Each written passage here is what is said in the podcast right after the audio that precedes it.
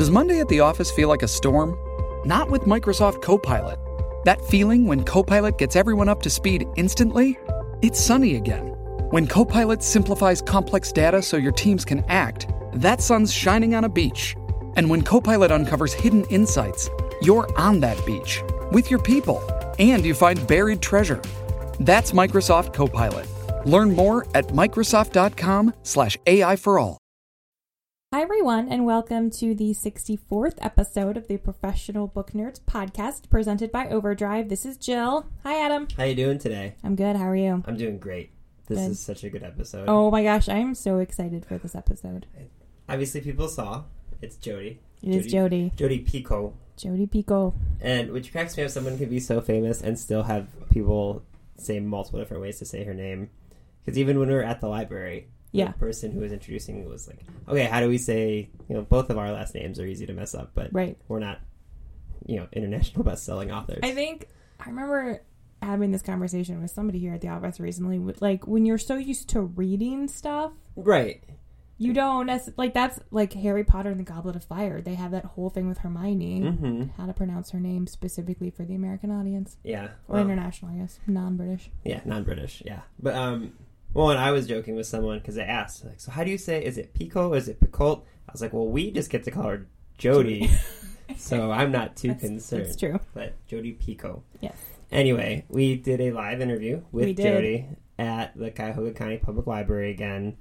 There was so many people there. Oh my gosh, they had to have an overflow room, you guys. There was like 400 in the main auditorium and then like another 200 in a in a different room where they were streaming it. Yeah, and you'll hear this shortly when she starts talking. But um, just to let everyone know, Jill and I, ahead of time, we always write up a, a bunch of questions, and some of them are kind of the same every time. And then obviously, depending on who we're talking to, we make different questions. And for Jodi, we didn't even they, we had 40 minutes where the two of us spoke and inter, interacted with Jodi, and then we did 20 minutes of uh, Q and A with the crowd in that 40 minutes, I think we got through like half our questions because her answers were so in depth and perfect and amazing. Or she would answer multiple questions without knowing what our questions were. She would just answer them in her like in her responses. I know.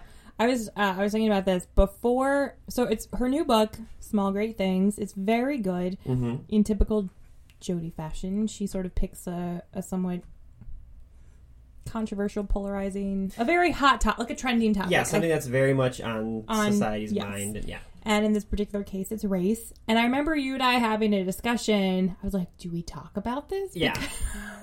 like, because do we talk about this? yeah. It's. I mean, if we didn't mention it, it would have been the elephant in the room. Right. But she clearly wants us to have this conversation. Yeah. Which I, I really appreciate. And, and I hope we're listening. The audience clearly did. Yeah, I and I think people the way that she comes at it is very straightforward. A, she has done her research, and she we talked about that at, at length in the, in the conversation.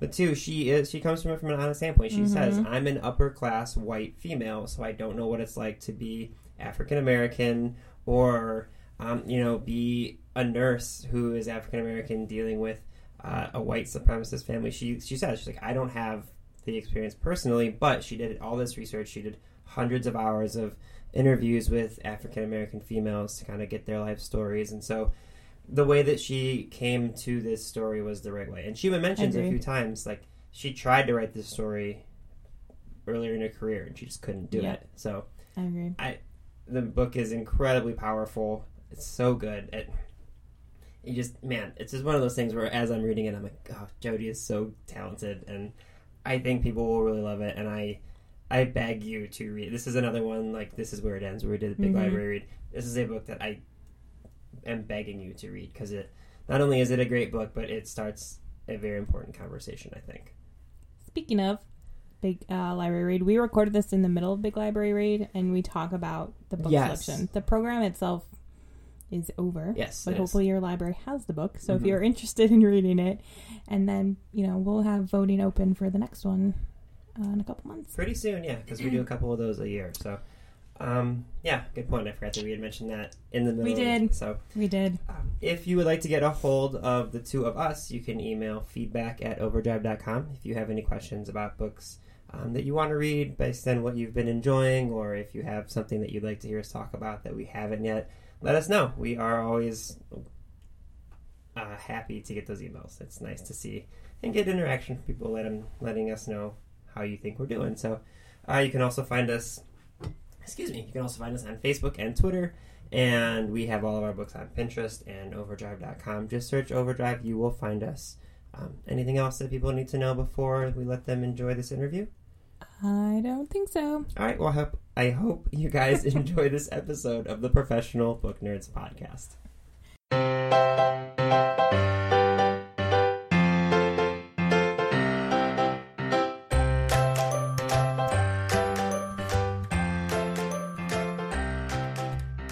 Good evening.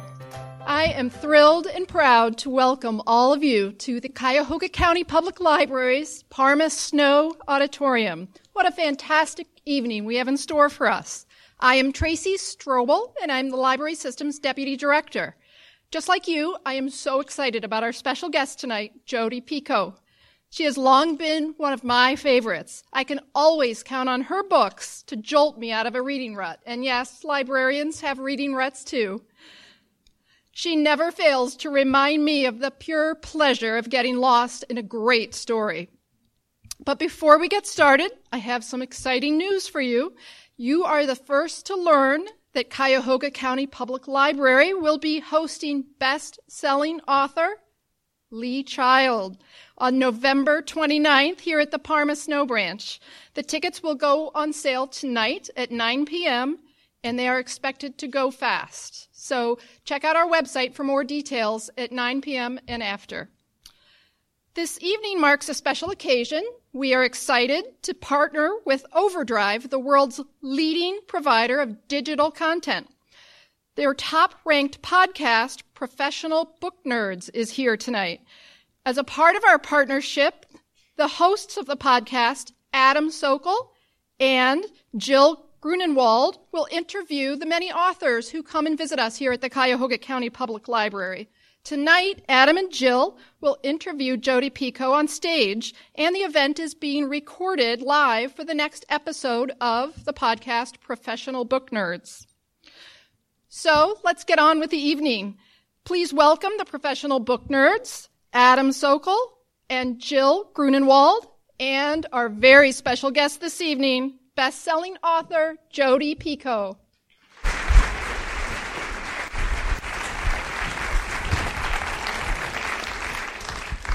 Right. Hi, how's everybody doing today? It's a big crowd. It's a really big crowd. Yeah. I don't. Well, we joked last time. You're not here to see us, though. But thank you for coming anyway. I think they're here to see you, Jodi. Oh, thanks. I don't know. I can only see two rows of people, and then it just goes. We'll just blank, so- assume the whole thing. That would be really know. awkward if they just all totally the lights empty. was just I don't know. two front rows. There we go. See? Ah, There they are. Hi.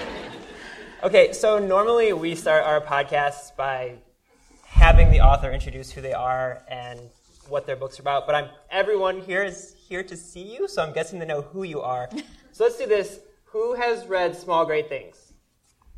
Okay, that's actually a good thing because I wanted you to maybe get us started by giving them a brief introduction to the book. Awesome. And if you don't mind, I'm going to give you a history of the book too. 'cause If that would that's be kind Better, explains I yeah. it. So 25 years ago, I was living in New York City, and I saw a news story that really upset me. There was an undercover black cop who was shot four times in the back by a white officer.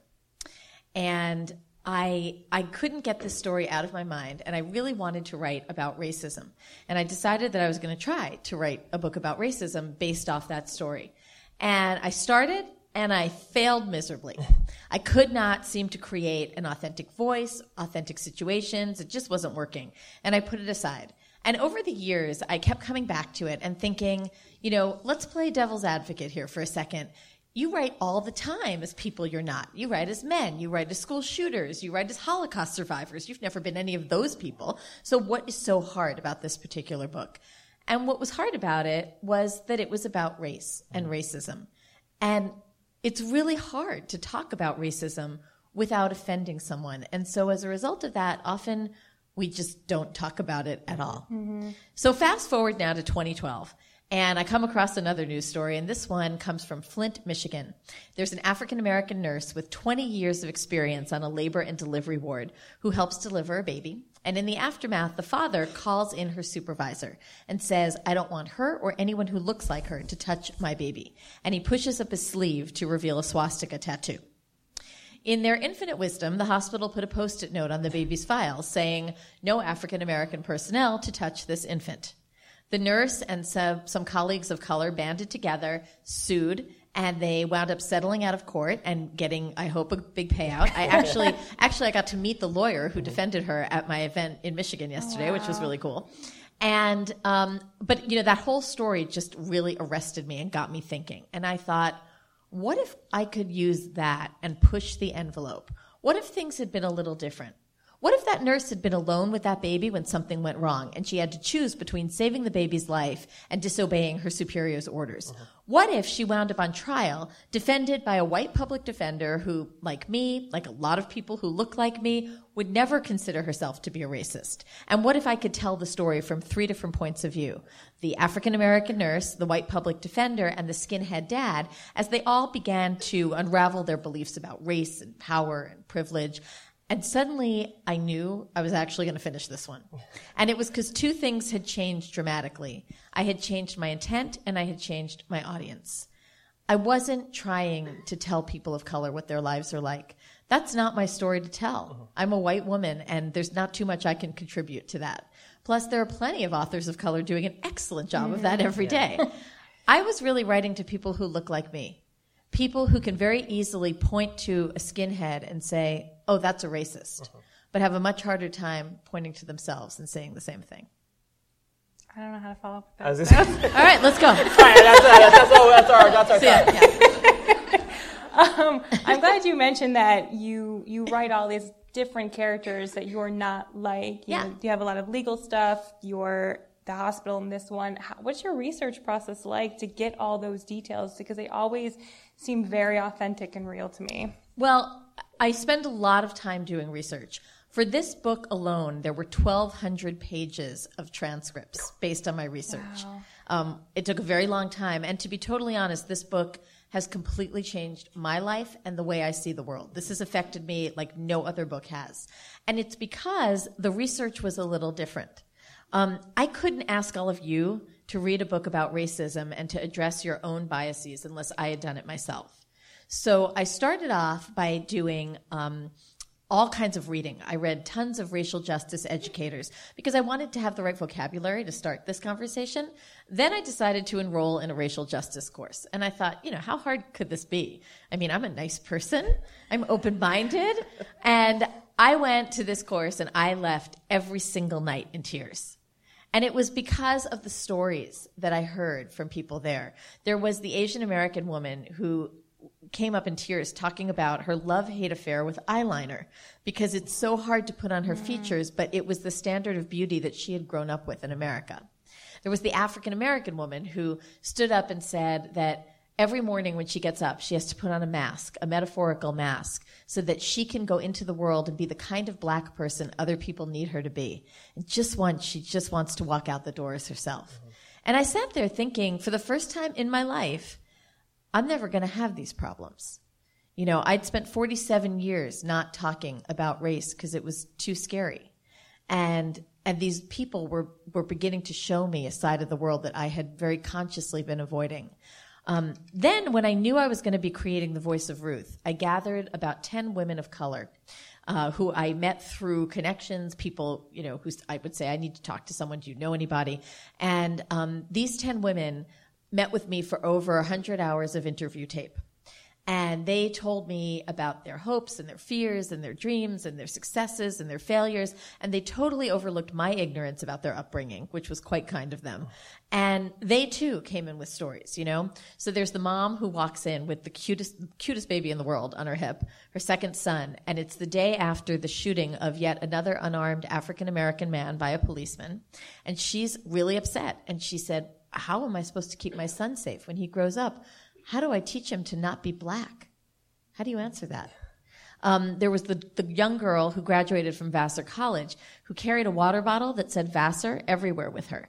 And whenever she went on public transportation, she would face the word Vassar out so that as white people walked by and saw an, op- an open seat, they would know she was safe to sit with. And again, something I'm never going to have to think of. One of these women said to me during our meetings, How often do you talk about race with your kids? And I said, Well, you know, when something comes up in the news. And, and she said, I talk about race every night. I have to because it's a matter of life and death. Um, the last big bit of research that I did, again to write another voice, was to meet with two former skinheads. Uh, and the first guy was a man named Tim Zaal. Tim grew up in Orange County. He um, had run with a very violent group of skinheads in the 1980s. And one night, he and his buddies went out and beat up a gay man and left him dying in the street, expecting him to die. Um, years later, when he got out of the movement, he actually wrote a letter to the rabbi of the Simon Wiesenthal Center because during his heyday as a skinhead, he'd written a super offensive letter to this rabbi and he wanted to apologize. And the rabbi wrote him back and said, Why don't you come work for me? So he went to go work for the Simon Wiesenthal Center, and every day he would give talks about leaving a life of hate. One day he's in the cafeteria and he looks up and he sees the guy he beat up and left for dead, who is a docent at the museum now.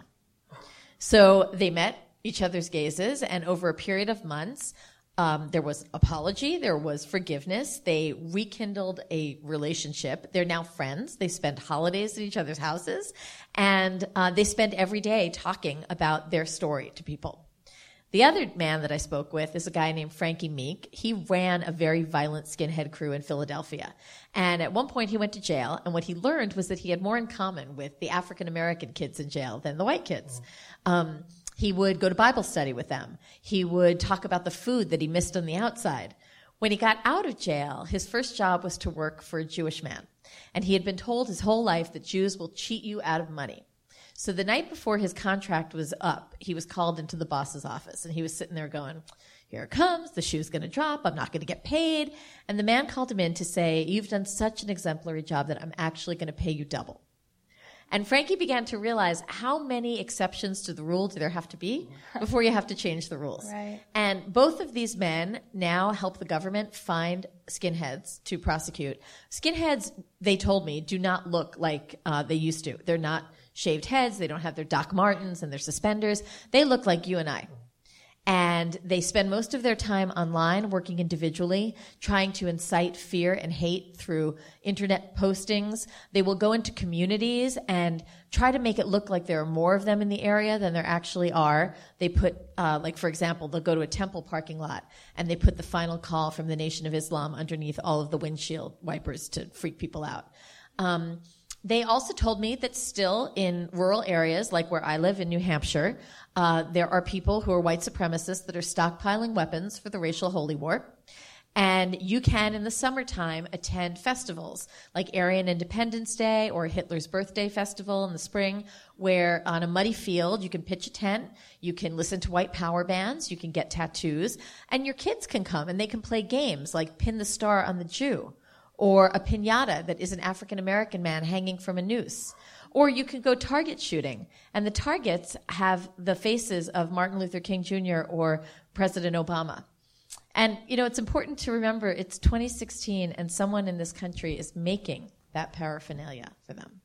And hearing you talk about your research process, it's clear because there, there's so much detail in this book mm-hmm. um, from obviously all the, the serious race relations and, and all of the, the medical. I, I couldn't even pronounce a third of the. Neither can I. I yeah, I, I don't know. All you nurses out there, yeah. power to you. I mean, there's so yeah. much detail. You even talk about yeah. the difference between uh, a McDouble and a double cheeseburger at some point, which is I did that research. I actually did that research. I, so yes. I, I, can definitely hear all of where everything is coming from. It's also it's a story. It's a fictional story from a, uh, a you know a factual situation that happened, and it's set in the real world. And there's some people that are absolutely uh, real, you mentioned, you know, Trayvon Martin and a lot of things that right. actually happened.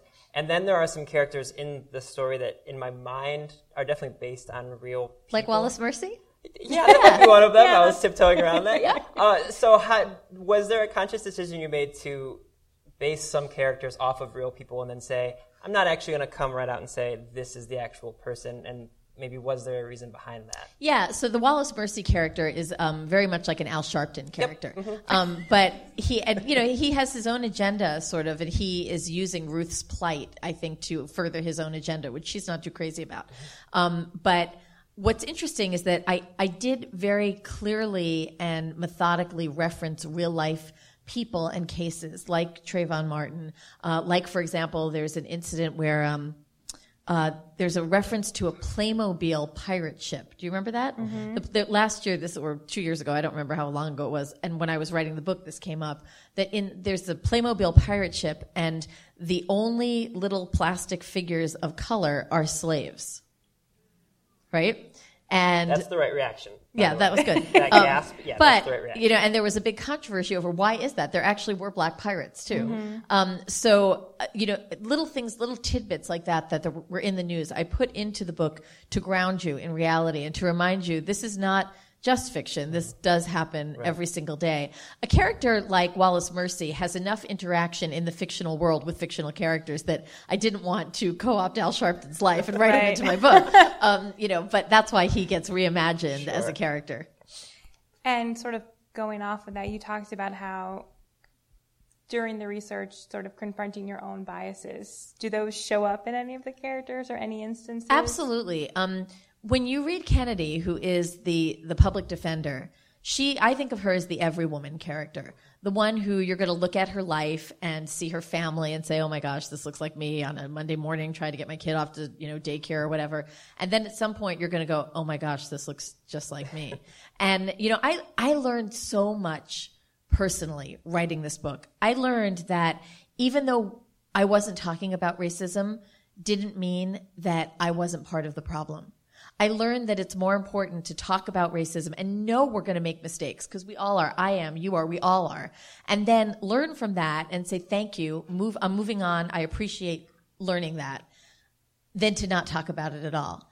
And I learned that it's really easy for us to see the headwinds of racism, the ways that uh, it, it's difficult in our society for a person of color to achieve success. It's a lot harder for people who look like me to admit to the tailwinds of racism, which are the boosts that we get because we have light colored skin. We really prefer to think of those moments of our successes as being hard work or luck. When in reality, very often an opportunity that exists for you is a direct result of the fact that someone of color did not have that opportunity. So it could be something you never knew about. Like maybe you got an apartment rental because the landlord didn't want to rent to an African American person and you had no idea about that, but you got the apartment anyway. But it also could be something that you have misconstrued. Like you might think, I went to a really good school and that's because I studied really hard and, you know, I, I did well on my SATs. I tried my whole life as a student. Well, yes, but it also could be because when you were a kid, your mom was there to read to you every night and to model that kind of behavior. And a person of color's mom was working two or three jobs and wasn't there to do that. And so that kid was playing catch up his whole life.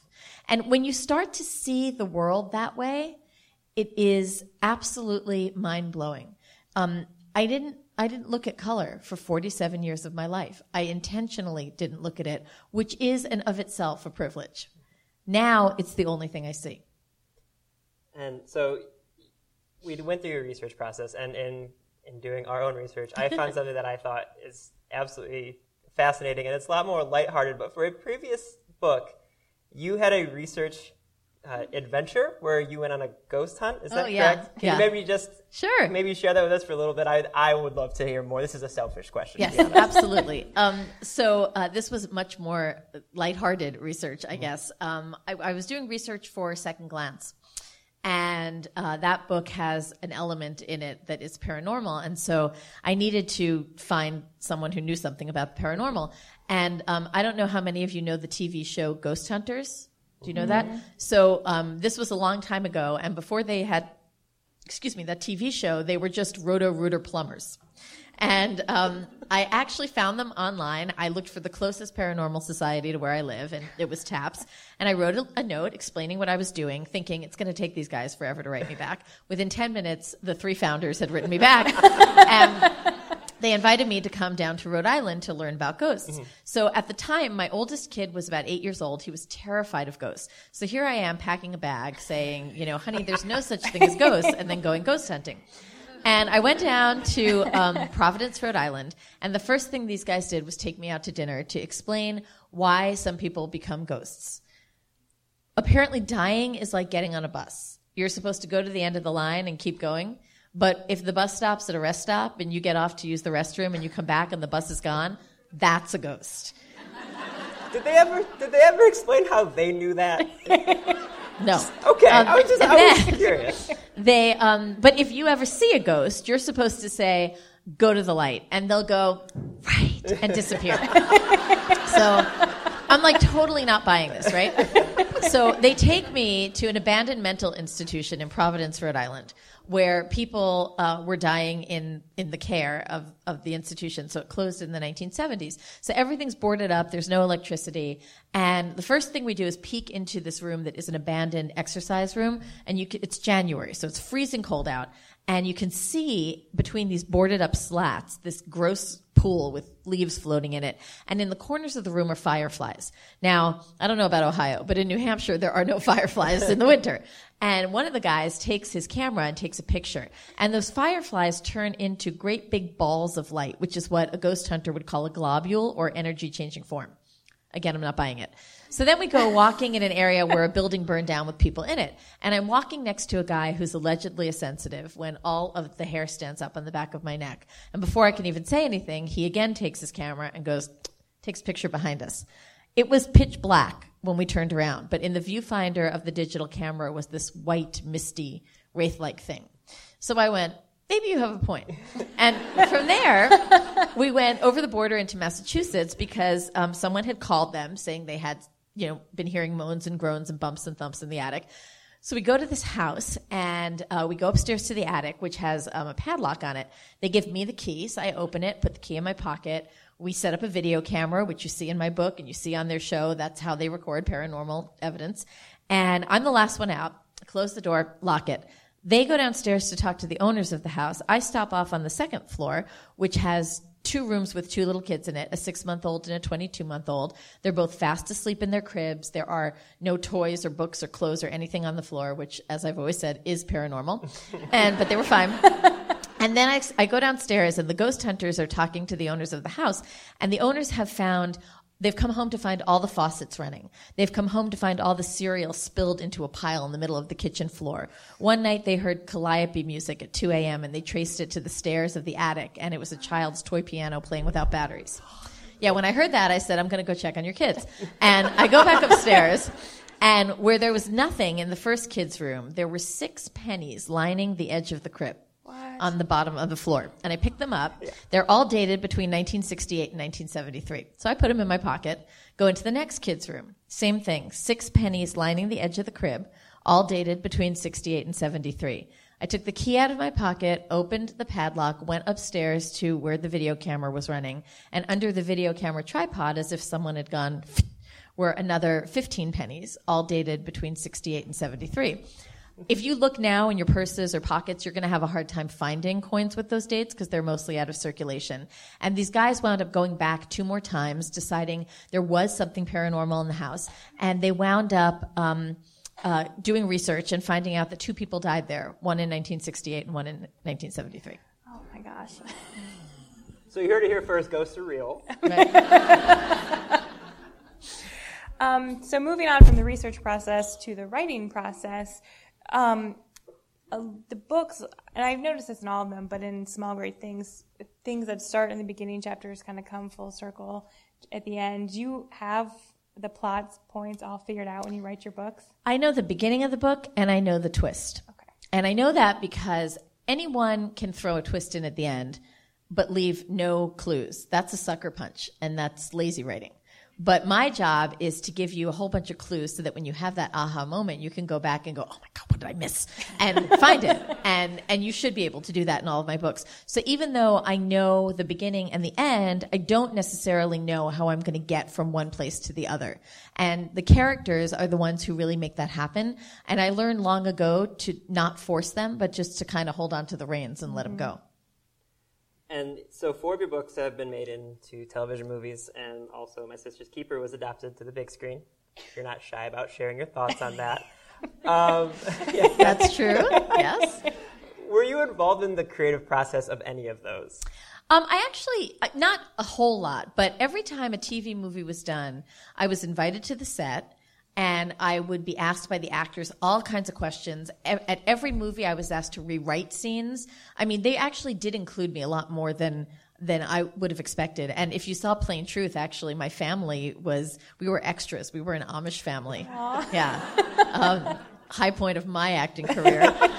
and, uh, and um, then with, with My Sister's Keeper, it was a very, very different experience. When, when you sell the rights to a movie as an author, usually they want you to just go away. And uh, for those of you who've seen movies and think, why did the author let them do that? Believe me, the author didn't let them do anything. In my case, um, it was particularly painful because they asked me to speak to Nick Cassavetes, the director, before he was hired. And uh, I, I did, and I said, the only thing that really matters to me is that you keep the ending. And he read the book and he said, oh, You're right, that's the only ending for this story. I'm not going to change it.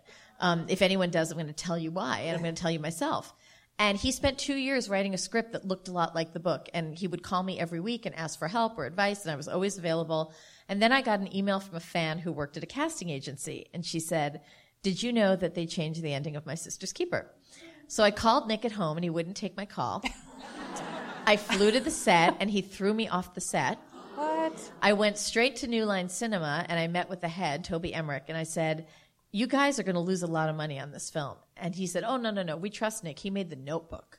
And I said, don't get, don't get me started. And, uh, and he said, and he said, uh, well, yeah, I said, you don't know my fans. And sure enough, um, they lost a lot of money on My Sister's Keeper. Thank you. and, um, the cool thing about it is that now, as a result of that, because I was able to say to someone in Hollywood, you're going to lose money, and they did, they think I'm a savant. And now, since then, when I've had other movie things come up, I have had more creative input, which is kind of a silver lining, I guess. So it's sort of worked out. No, Not really. no, No, not really. Nope, not even a little. I know. Nope. All right, I'm trying. Tried. I tried. Um, I saw on your website, and this is sort of a personal thing is mine question, um, that when you were 13, you read Gone with the Wind. Yes, yeah. That is one of my absolute favorite books. You have excellent taste. See, thank you. Yeah. Thank you. Um, and that sort of was what made you think this is something I want to do, I could Yeah. do. Have there been any other books that had that kind of impact? That was the one that, you know, when I always think, what's the book that changed me? It was that one. And it was this arresting moment where I remember reading a description of, you know, the South burning and I could smell it, I could see it, I could taste it. And I stepped back immediately and I just thought, she created a whole world out of words. I could do that. Mm-hmm. It was like the first moment I really remember thinking I could be a writer. Now, interestingly, having written this book, I've gone back to Gone with the Wind, and I, of course, back then at 13, I didn't notice how the portraits of the the black characters are very um, stereotypical and sketched out, as opposed to the very three dimensional white characters in the book. And I like to believe that that's because Margaret Mitchell was a product of her times. I think she was very much um, a feminist for her age, or Scarlett wouldn't have been who she was. And I'd like to think that perhaps given a few more years, she would have rewritten some of those black characters. That was Um, going to be my follow yeah. I'm holding up. I'm holding out hope for that. Um, but there have been other books that have really, you know, meant something to me. Uh, when I was in college, I remember rereading um, uh, The Great Gatsby, and it was the first time I really realized what an unreliable narrator could be and how fun that was as a writer. Like I looked at it from a writing standpoint. How awesome is it if the only vehicle into your story is someone you can't trust?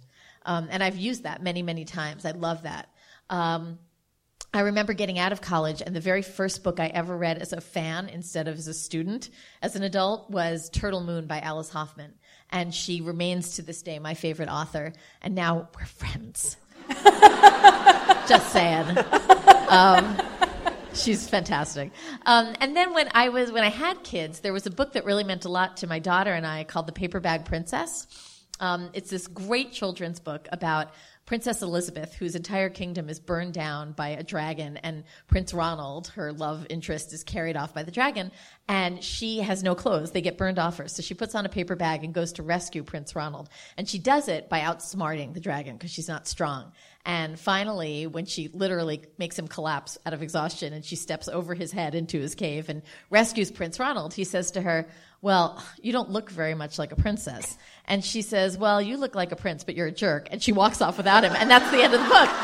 And what I loved about that was that it was a great, strong woman book for my daughter. And, you know, we've gone on, my daughter is now 21, and we've written two young adult novels together, which were her original idea. And she contributed, you know, absolutely 50%, if not more, to the writing.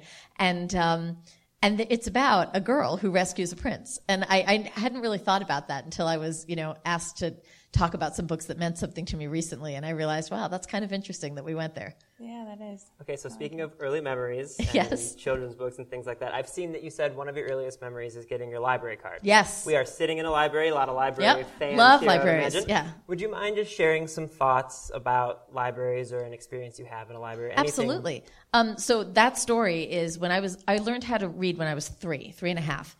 And I was really smart, like really smart. and my mom was like a huge reader. She used to go to the library every week and come home with a giant stack of books and read them all and then go back to the library every week. And all I wanted to do was be like her. And I had to learn how to write my name so that I could get my library card. And I, that is seriously one of my earliest memories is going to get my library card. And I remember it was green and we laminated it. It was very exciting. and what the other story that I like to tell about libraries is that my first job was at, as a page at a library, which I now think is a self-fulfilling prophecy. Right? Yes, to for be a page. and- Yeah, totally. Right. Um, but I love libraries. I think, you know, what's really great is that sometimes I have, I have fans who'll write me on email and they'll say, I can't afford your book. And I always write back and say, how lucky for you that we have libraries. That's the whole point of them, right? But, um, you know, we novelists are very grateful to libraries and to librarians. Um, I read somewhere on your, I think it was on your website, that you start writing a new book as soon as you're finished with the first one. Are you working on anything? So that is entirely true, except for this book. and I'll tell you why. I know, I know what I'm writing next. I'm not telling any of you, but I know. And um, this is the first book that I haven't been able to let go of. Uh, I told you this one was life changing for me and really has affected me deeply. But these characters are with me, and more importantly, this conversation is with me. I really feel the need to continue having it. Uh, I will go home after book tour. I get home around Christmas time, and I will I will move on to the research for the new book. Um, but I can't quite let go of this yet because it was so deeply affecting. And you know, one of the things that that I do want to say about this is we're talking a lot about racism. We're talking about hard things. Um, racism is is messy and big and systemic and institutional, but it's both perpetuated and, and dismantled in individual acts, which is something you see in the relationship of Ruth and Kennedy in the book. It's also fiction. This book, it is a novel, and you will enjoy the story, no matter what. Um, but sometimes it's really hard to go up to somebody whose beliefs are very different than yours and say, let's talk about racism, huh? I mean, you can't even do that with politics right now. So you can imagine what racism is like. The cool thing about a novel is that it's what I call bipartisan. You know, if you give someone a book to read and say, hey, let's read this together, even if they don't think like you do, that's okay. Because you're talking about fake characters and fake situations. And, you know, oh my gosh, could you believe Ruth did that? What about when Kennedy said, and then somehow you can slide into, I remember when I saw this on the news, and it was kind of like when Ruth did, and all of a sudden you're talking about something that is too hard to bring up face to face. So, for those people out there who want to enter this conversation and who are not quite sure how to do it, use a book, use a movie, use something neutral that will allow you to start talking about race because it is all of our problems. Okay, we're going to open up for Q&A in just one moment, but before we do that, we have nine rapid-fire questions. That Oh, excellent. I love so those. these are really, right. these are really easy. Okay. Oh, actually, I say these are easy every time, and then I always have more issues with these than normal questions. So uh, we call them the Nerd Nine, Okay. professional book nerds, and I like right. alliteration, so deal with it. Uh, all right, what is the last book you read? Um, the last book I read, not the one that I'm in the middle of, The last book you finished? the last book I finished was The Underground Railroad by Colson Whitehead. What's your Really fav- good if you haven't read it yet. Uh, I think Oprah thinks so too. Is Yes, that right? Oprah does Not a say surprise, Yeah, yeah. exactly, yeah. Uh, favorite place to read? A bathtub. Guilty pleasure? Um, the Bachelor. What, Good answer. what's one place you'd like to travel that you haven't yet been to? The Maldives. It's totally on my bucket list. What's your favorite holiday? Christmas. Favorite movie? Shakespeare in Love. Cats or dogs? Oh my God, is that even a question? I was just- It I have to ask. Dogs. Thank you. That's the right, that's the right answer, Jill. Jill, I that's have the right four answer. dogs. I, I I just have wanted four you. cats. I- I- okay, you can leave now, Jill. Uh, what's your favorite food? Chocolate.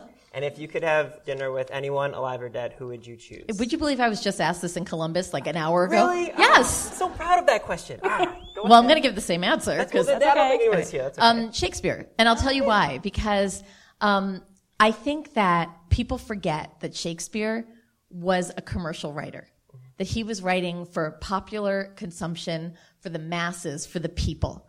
And a lot of times, people who write commercial fiction don't get a lot of respect. Um, I think there's really good commercial fiction and really bad literary fiction, and um, I, I really I think that's important to remember. If you, like I always say, a hundred years from now, what book do you think we're going to remember? Do you think you're going to remember, you know, for example, Jonathan Franzen and the Corrections, or do you think you're going to remember Harry Potter? Just saying. Um, and that was a, a work of commercial fiction.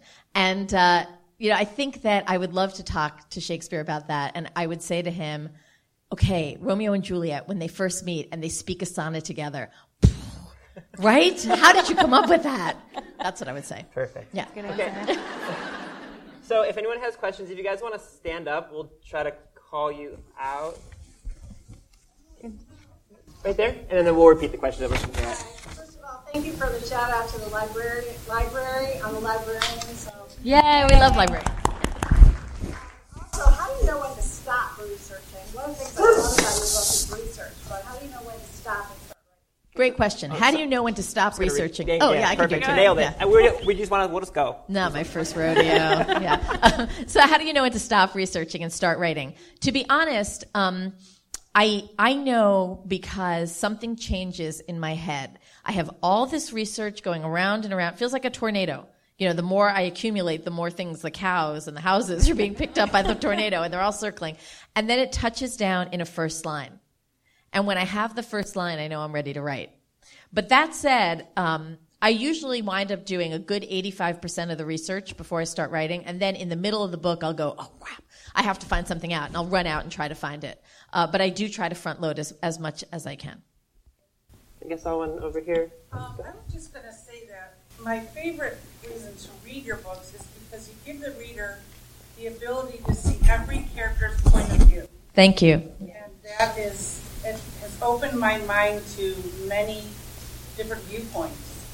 And so, and I will never judge a misbehaved child ever again. Because of Home Sweet Home. That's the one, is it, right?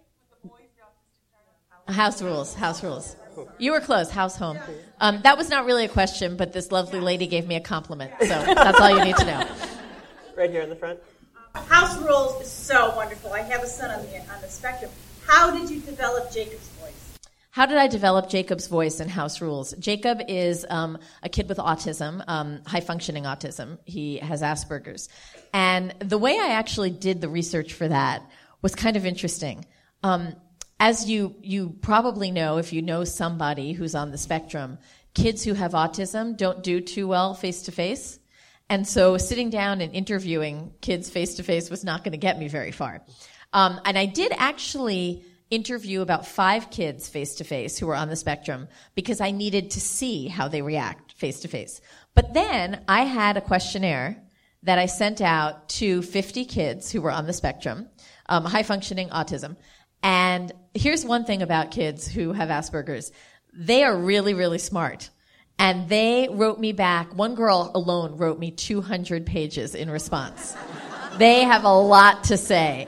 And all of Jacob's characteristics and quirks and the way that he thinks, the way his mind works, all came from those kids and the, um, their answers, basically, that they gave me. And then I sent 50 questionnaires, matching questionnaires to their parents. Yeah. Right. Hi. Hi, I'm a high school English teacher, and we teach 19 minutes, and our department feels like it is an invaluable book. We Oh, thank you. Um, but with the graphic material that's in the book, do you have any suggestions on how to handle that with a young audience and how we can best bring them that very important subject matter in a way that's meaningful and also protect them in a very important age? Sure. So the question's about 19 Minutes, which is about a school shooter. And um, this young woman is doing the work of the angel. She's a high school English teacher. And um, I used to be an English teacher. And, you know, the thing about 19 Minutes, um, that book has been banned in a lot of places. I'm very proud of that. It's very good company to be in. Uh, and it usually means you're writing the right thing.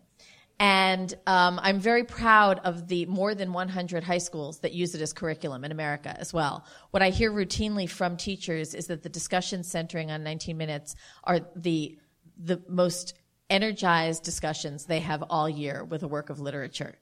Um, now that said, at one point in my own home state of New Hampshire, there was a parent who uh, called out that book um, and flagged a particular section and uh, that was a date rape, actually, an act of violence, and decided that I was a pornographer because of that one page.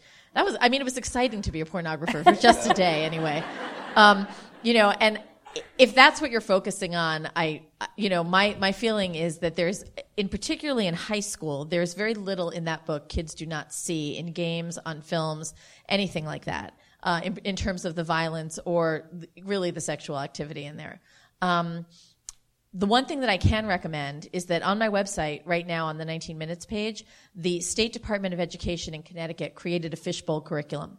One that uh, it, it, has all these responses for dis- uh, prompts. I'm sorry for discussion and for writing, and um, and I think that might be a great resource to use because it's accredited by a State Department of Education, so that should make the parents happy. Um, but you know, I think that ultimately that book is not a book about violence that is a book about bullying. And as long as you keep the focus where it's supposed to be, um, and you know, not, I guess, devolve into a question of, um, you know, how many people were shot or how, what was the actual shooting like. If you skip over that part, then I, I guess that's one way to sort of make it a little safer frankly, I would go all in and I would actually start talking about gun control and school shootings and how many shootings have happened since Newtown and why we don't have gun reform in this country. Uh, and ask those, ask your kids that because they're the next generation and they're the ones who are going to make a difference. I could just sure. piggyback off of that, yeah. yeah. Uh, it's actually a really timely question. As um, they may have mentioned earlier, we work at Overdrive. We actually have a, uh, a program going on right now called the Big Library Read. Every uh, three or four months, we do a global ebook club.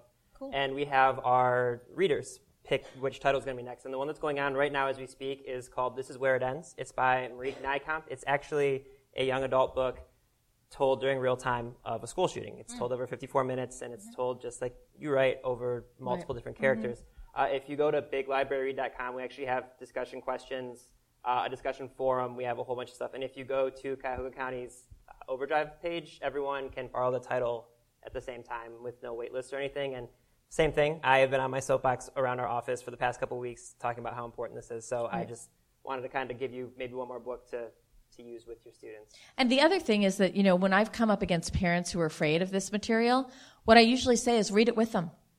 Why not read it with them and have a conversation with them about it?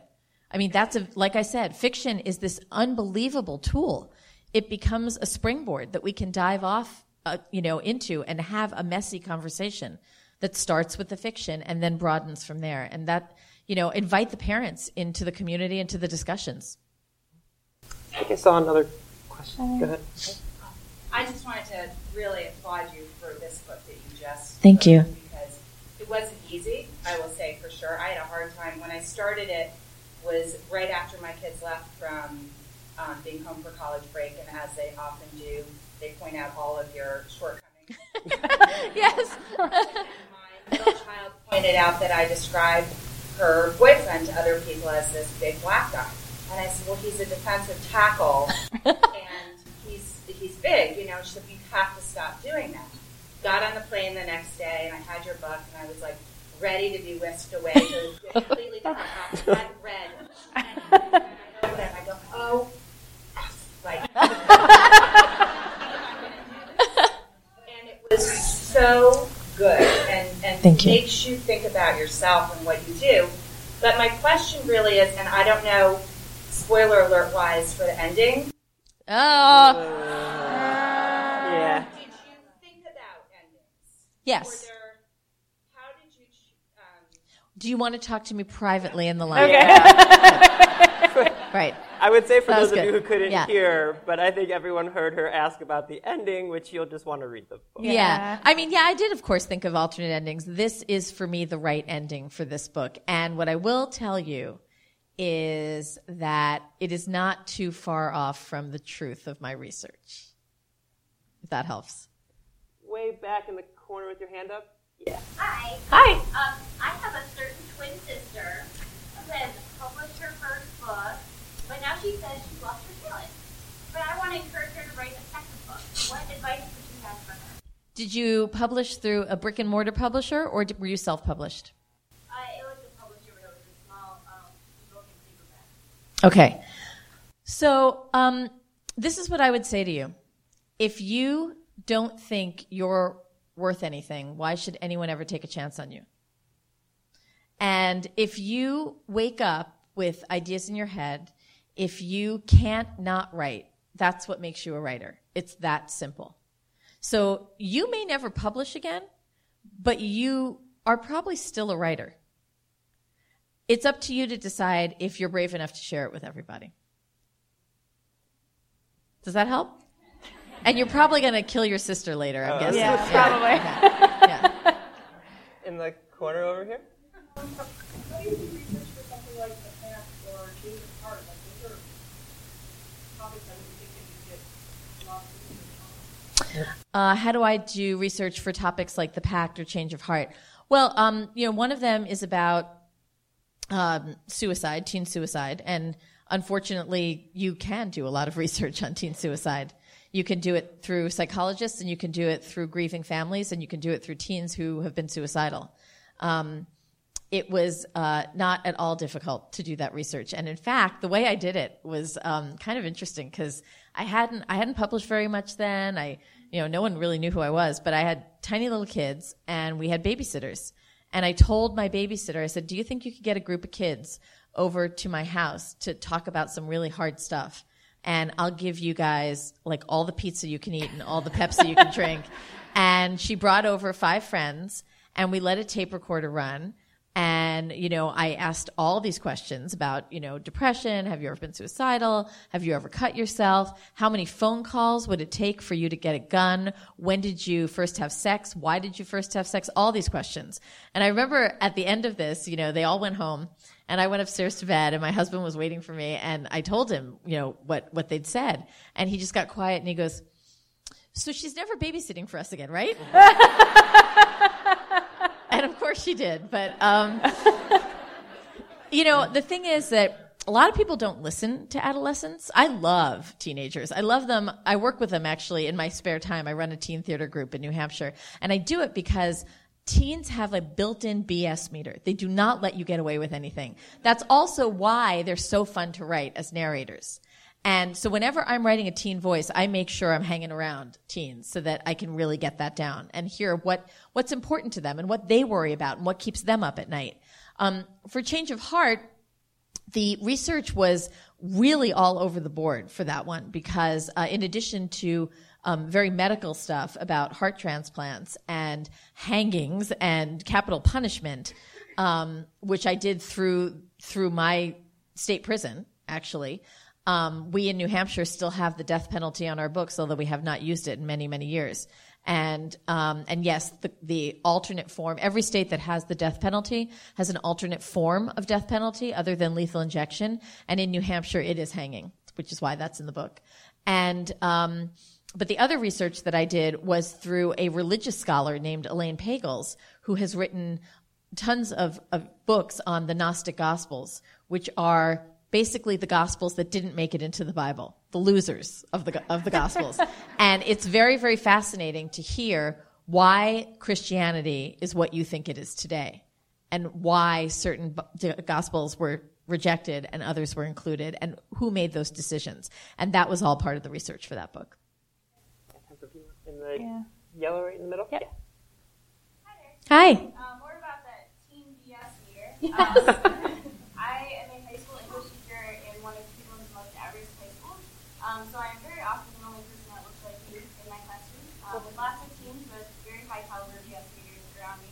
um, so I'm always looking for ways to enter into these dialogues with my students. It was something that I did very early in the year.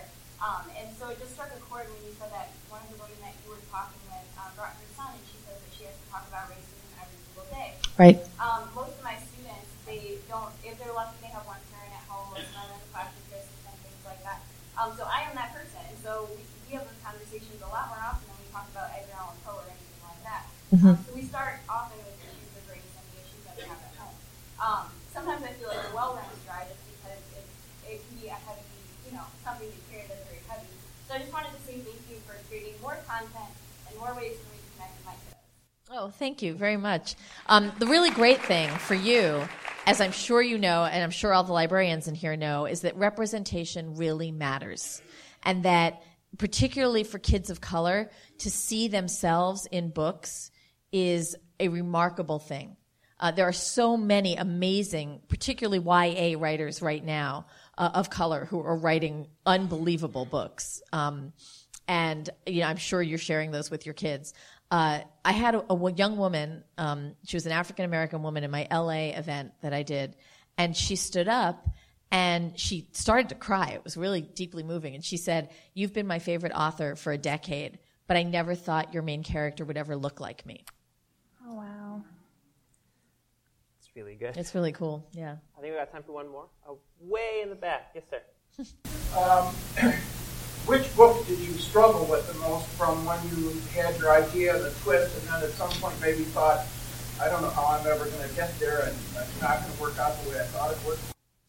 Um, different books are, are hard for different reasons. This book was terrifying, honestly, because I I thought that there would be a lot of pushback from different communities. And overall, I will say that the reception of this book has been overwhelmingly humbling and really positive. And people of color are reading it and are seeing themselves in it and are thanking me for seeing them clearly and authentically. And people who are white who are reading it are, like you said, challenged by the material and coming away saying, wow, I didn't think about this stuff before. I need to think about this. I need to start making changes in my life, small changes that will change my behavior and the behavior of others. And that, honestly, I couldn't ask for, for a more wonderful outcome. But, you know, like today, I actually got a really, really nasty, vitriolic hate letter from a woman who called me a race traitor. Um, I have certainly had people of color say, she shouldn't be writing this book, she's white. And both of those, I understand where, where, why they're saying what they're saying.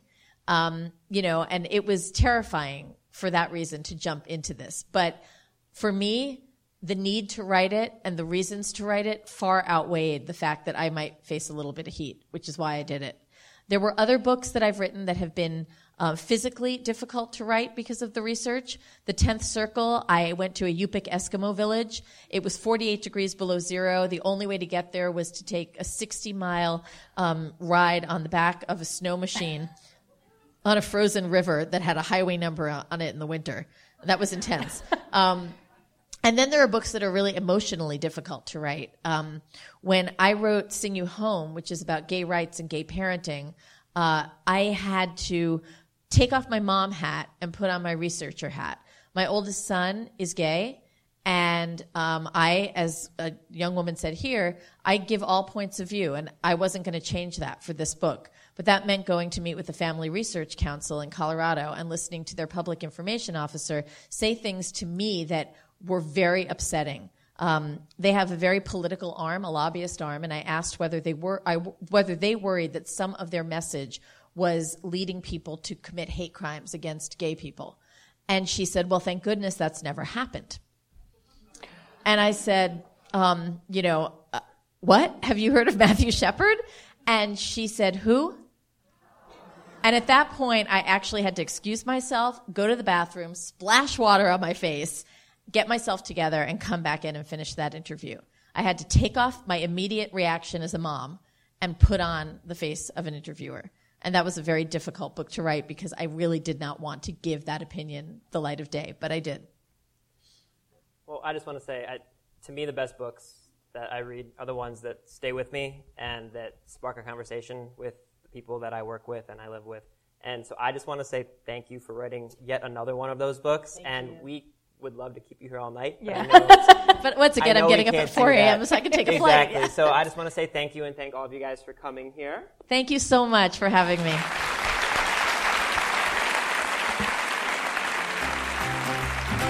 Readers can sample and borrow the titles mentioned in today's episode from Overdrive.com, and our library friends can add these titles to their collections in Marketplace.